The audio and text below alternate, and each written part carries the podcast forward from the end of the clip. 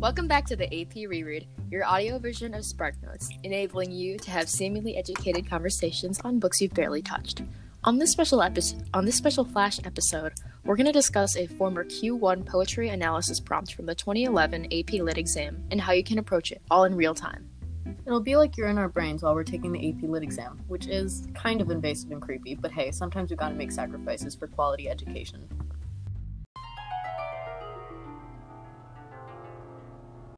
Alright, here you are, dear listener, transported into our frontal cortices. We're in a gym, all messed up and socially distanced, seated in a stiff folding chair, and, are, and eyeing our test booklet, nervously awaiting the proctor's go ahead. All throughout this year, COVID has forced us into an abbreviated curriculum, but now the training wheels are off. Ready? Who is ever truly ready for this grueling process? But hey, let's the prompt do it. states the following poem is by the contemporary poet Li-Young Lee. Read the poem carefully. Then, write a developed essay in which you analyze how the poet conveys the complex relationship of the father and the son through the use of literary devices such as point of view and structure. Let's take a look at the content of the text. In Lee's poem, A Story, he writes Sad is the man who asks for a story and can't come up with one. His five year old son waits in his lap. Not the same story, Baba, a new one. The man rubs his chin, scratches his ear. In a room full of books, in a world of stories, he can recall not one, and soon, he thinks, the boy will give up on his father. Already the man lives far ahead. He sees the day his boy will go. Don't go.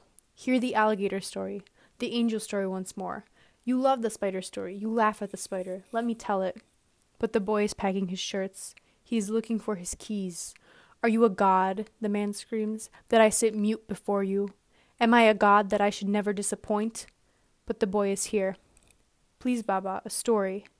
It is an emotional rather than logical question, an earthly rather than heavenly one, which posits that a boy's supplications and a father's love add up to silence.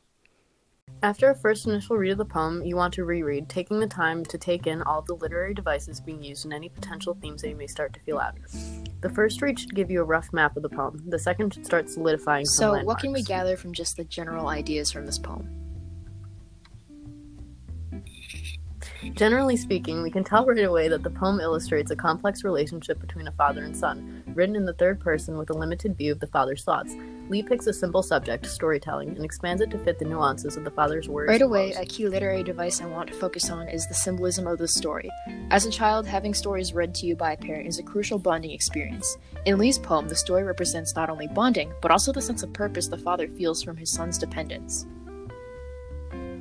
The father fears that once the son gets older, he will lose that connection. The son will no longer be able to be satiated with simple stories, and the father will no longer be able to. The very first line of Lee's poem starts out with Sad is the man who asks for a story and cannot come up with one, demonstrating the importance of this symbol and introducing the complex emotional dynamics that result from it. If it's easier to imagine this poem in terms of substitution, think about it this way replace story with connection, and you get the father's dilemma. Lee uses the symbol of the story to explain a father's heartbreak. In the parental dynamic, sometimes parenting and bonding with the child doesn't come as naturally to a father as it would to a mom. Since the father can't think of a story to tell, this represents his hesitation and concern. What if he says the wrong thing, unintentionally hurting the son? The father wishes he could do more, but his fear takes over. Hold on, I think we've got a main idea brewing. But before we get on t- before we get that onto our planning paper, let's analyze some of the poem's shifts and their meanings. Right away, the shifts in the poem stand out, and the reader can tell that there is a significant amount of negative tension between the, the father's thoughts and the reality. Let's take a quick dive into these shifts, uh, into these shifts, as they can help us uncover and verify some of the meaning we have already cleaved from the poem. Most notably, I want to focus on the time shift between the future and his current reality. Using italicized lines to mark the son's dialogue, the poem takes a leap into the future with the line, Already the father lives ahead.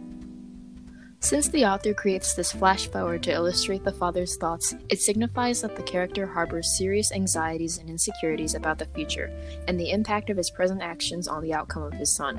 This, of course, is, reflect- is reflected as we read on in the poem, illustrated by the interaction between the man and his older son. Through the analysis of the shift from present to future, we can not only consider adding this analysis to our essay, but we have to find a way to verify its own our own interpretation of the theme and main idea of the poem, giving us more confidence to write the essay and having more evidence to back up the reasoning we present. Between lines 9 and 10, a significant tone shift occurs.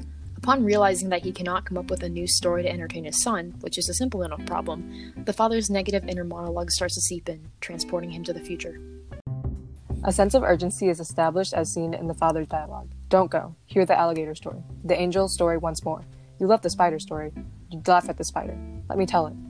Lee uses of Lee's use of exclamation points and short sentence structure exhibits how his son's interest is slipping away, and the father is grasping onto it as an attempt to pull him back. Although the son's departure is inevitable at some point, the father worries that the son will leave because the father can come up with a new story, or in other words, failed at his job as a father by not providing the care and support. The intensity of the father's emotion is also detailed well in this line. Are you a god, the man screams, that I sit mute before you? Am I a god that I should never disappoint?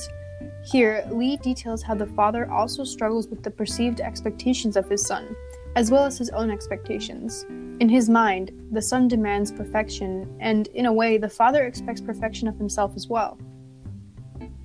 The son has the power to make a seemingly impossible request of his father, while the father is expected to have the equal yet opposite power to respond and act accordingly.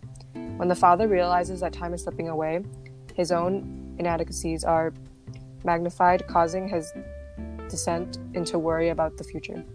Lee shifts back to the present and, in the end stanzas, describes the nature of the problem. A boy's supplication and a father's love add up to silence. The father loves his son so much that he doesn't want to risk hurting or disappointing him. He gets so caught up in this paranoia that he neglects to fulfill his son's request altogether, resulting in, well, in the case of the storytelling, silence. With that, we can form a main idea or thesis. Stemming from wanting to protect his son from harm and his own inadequacies, a father's insecurities of not being enough for his son cause him to take a passive role as a parent, wishing he could This do more. idea is developed in Li-Young Lee's poem A Story through the use of symbolism and tone shift. From here, we could take two different routes.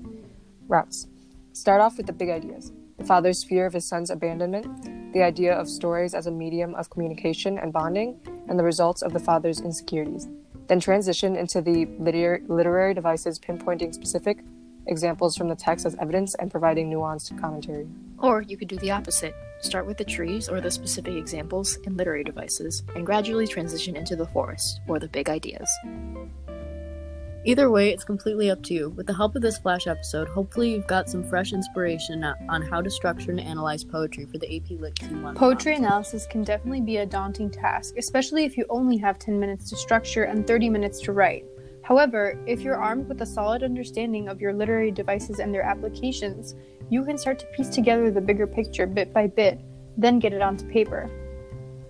Thanks for listening to another episode of the AP Reread, and be sure to tune in next week for our bonus episode, the story of how Amelia busted into the Acorn's maximum security prison for academic traitors and slanders. Don't worry, she's allowed to tell the story, although her sanity might not be trapped in there.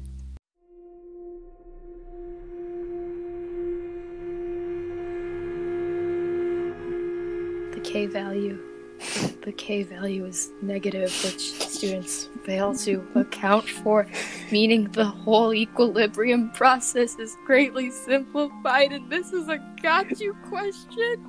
Ah, their bots are still attached to my brain like parasites. I need to focus on writing. Anyway, thank you again for listening, and best of luck on your exams. All of us at the AP Reread are rooting for you.